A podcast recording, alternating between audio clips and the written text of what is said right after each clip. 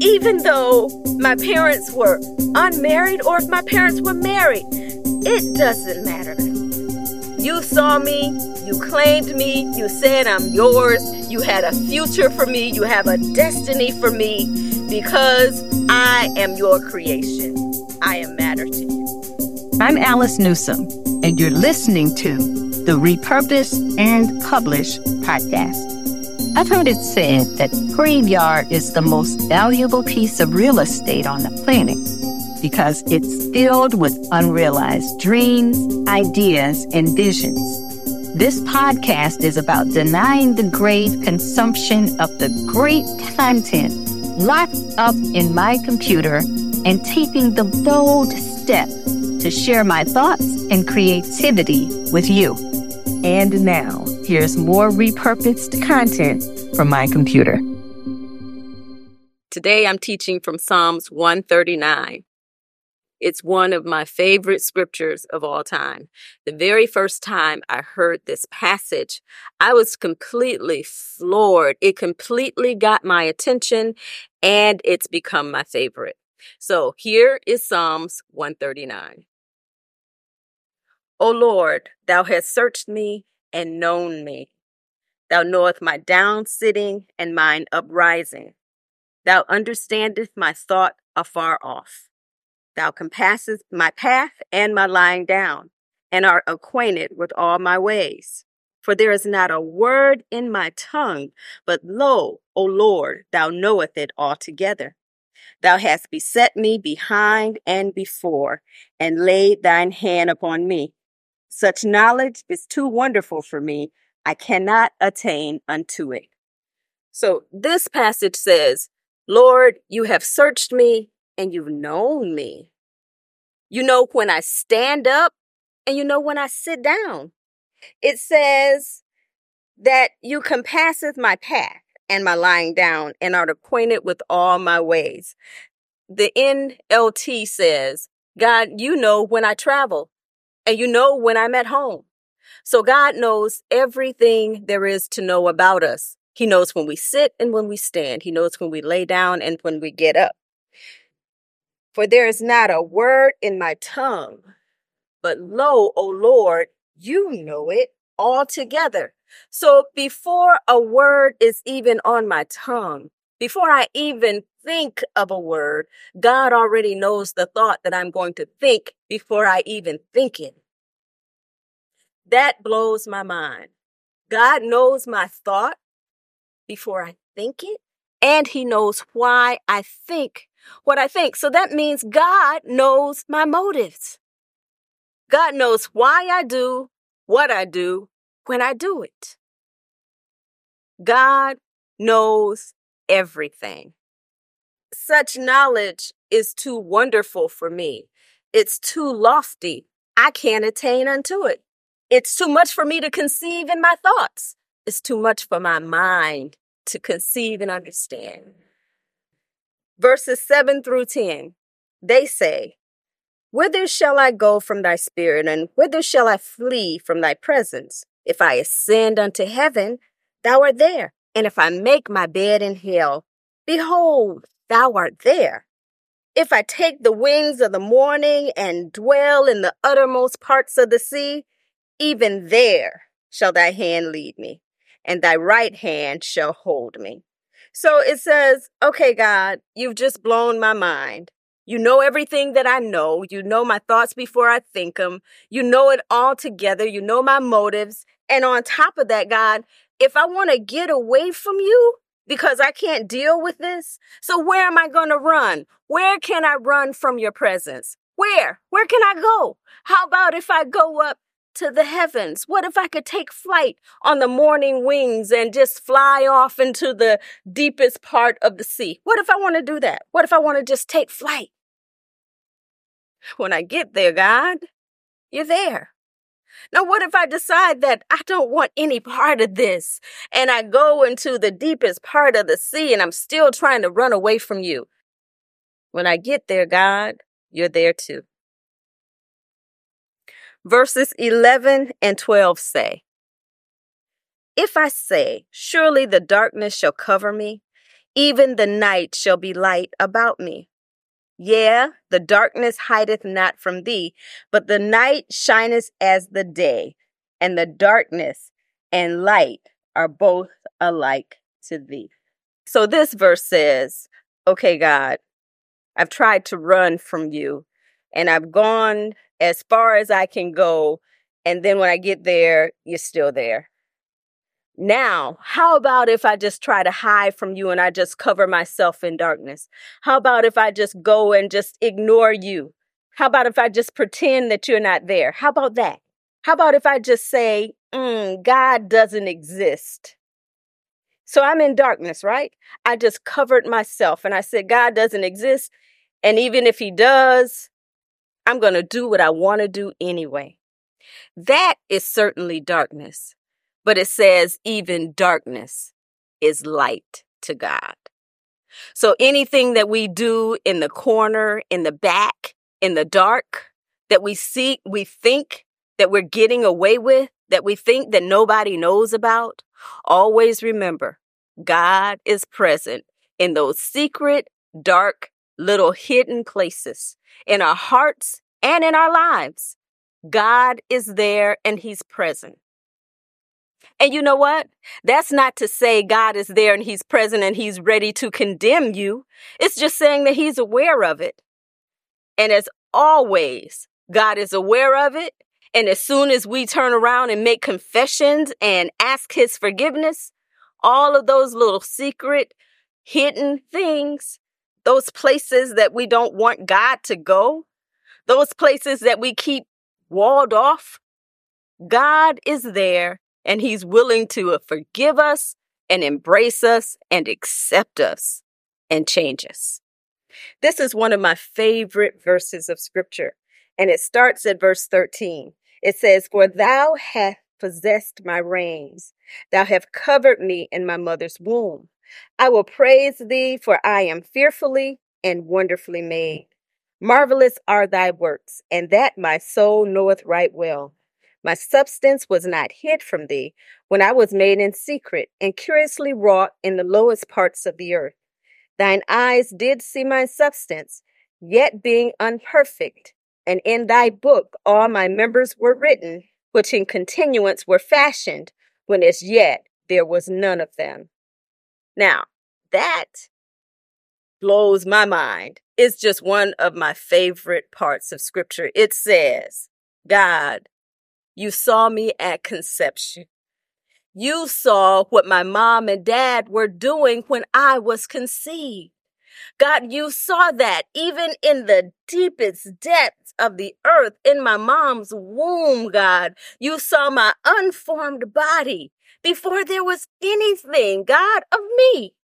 God, and it says that you knew me. You knew my destiny before I was even conceived. God, that is mind-blowing to me. And it shows how much you love me and how much you care for me, how much I mean to you. God, that's important. It's so important that you're the God of the universe, and yet and still you're the God of people. You're the God of individuals. You care about each one of your creations. God, you're awesome and amazing. And you saw me. And you know what, God? Even though my parents were unmarried, or if my parents were married, it doesn't matter, God. You saw me. You claimed me. You said I'm yours. You had a future for me. You have a destiny for me because I am your creation. I am matter to you. Verse seventeen says, "How precious are thy thoughts unto me, O God! How great is the sum of them! If I should count them, they are more in number than the sand. When I awake, I am still with thee." Now, I thought this was a little different, a little different kind of scripture, because he starts off talking about how great are the thoughts, Lord. How great are your thoughts about me, God?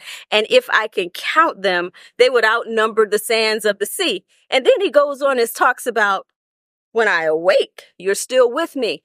And so I look at that and I say, okay, so if I start to number the things that God has done for me, all of the blessings that God has bestowed upon me, all of the gifts and talent and people and things and places and all of the things that God have done for me, if I just start to count them one by one and I continue to count them, it's going to put me to sleep.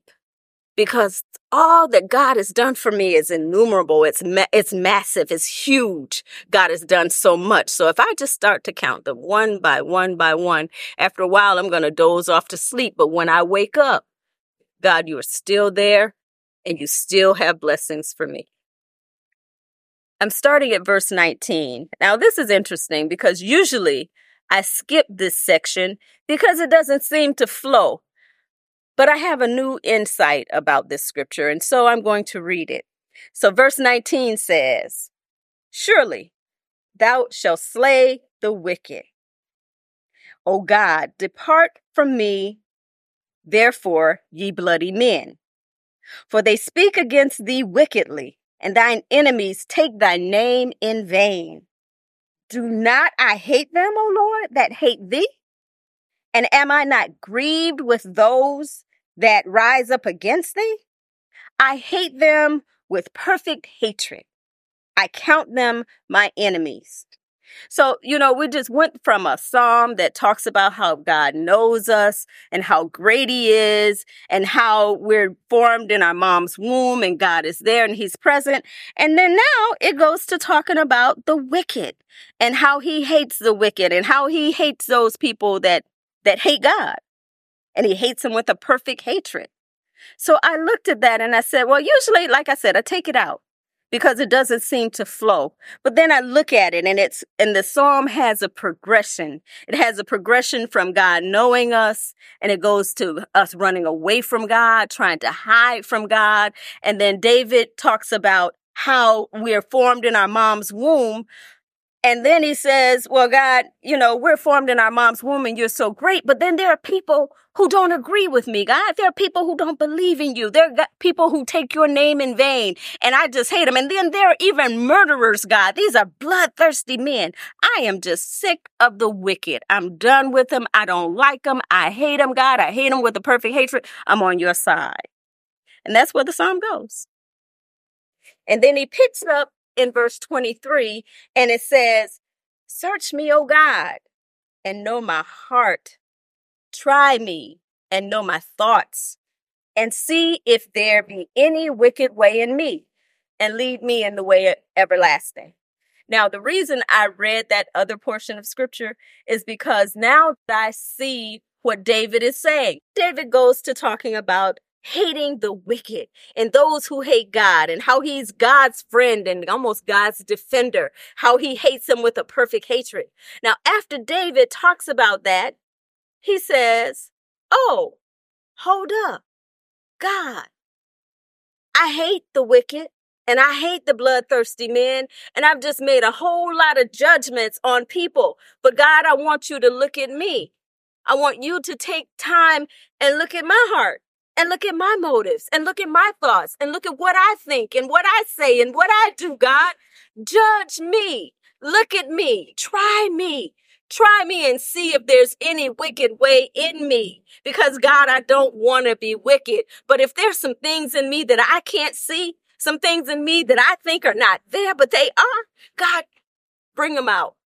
God, search him, try him. And then, Lord, I want you to lead me in the way everlasting, because I want to belong to you wholly and completely. I want my life, Lord, to be good, Lord. I want my life, Lord, to be acceptable. I want my life to be acceptable to you. So David's psalm goes from talking about how God knows us, and then he asks God at the end to search him. It took a long time for me to say, search me, oh God. Search me, oh God.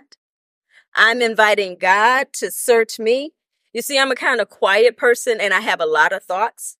And so to ask God to come in to search me, knowing that God knows my thoughts before I think them, and knowing that he knows what I'm going to say before the word is even on my tongue, that was hard for me to say. It was hard for me to say, God, okay, I invite you into my life. I invite you into my thoughts. Search me, O God? No, it actually took years for me to say, search me, O God, because I know myself. And there were a lot of hidden things inside of me.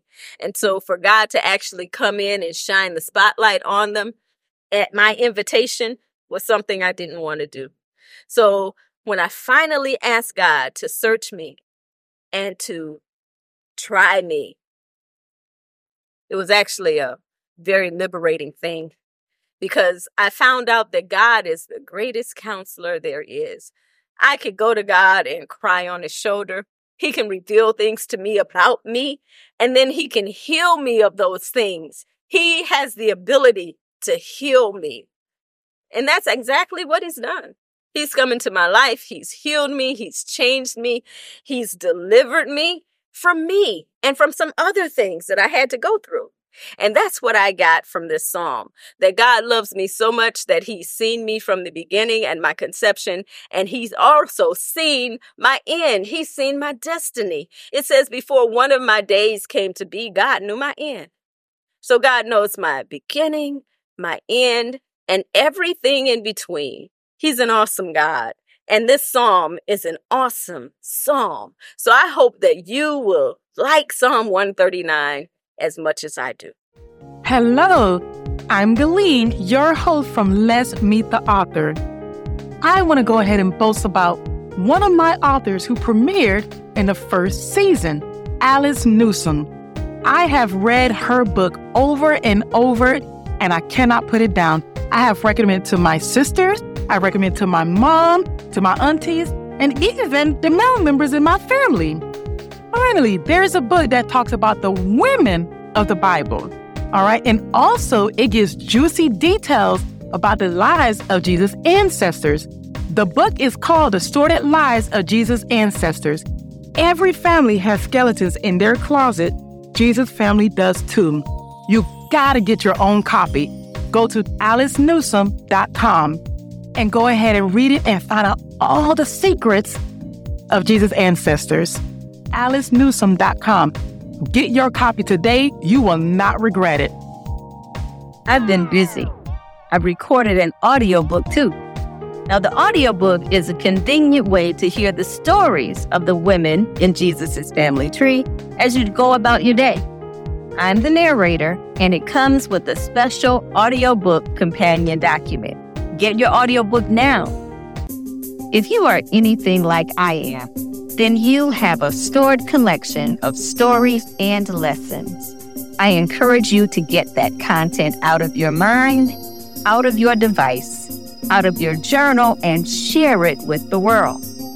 Enrich someone's life because they are waiting for you. That's a wrap. Another podcast is in the books.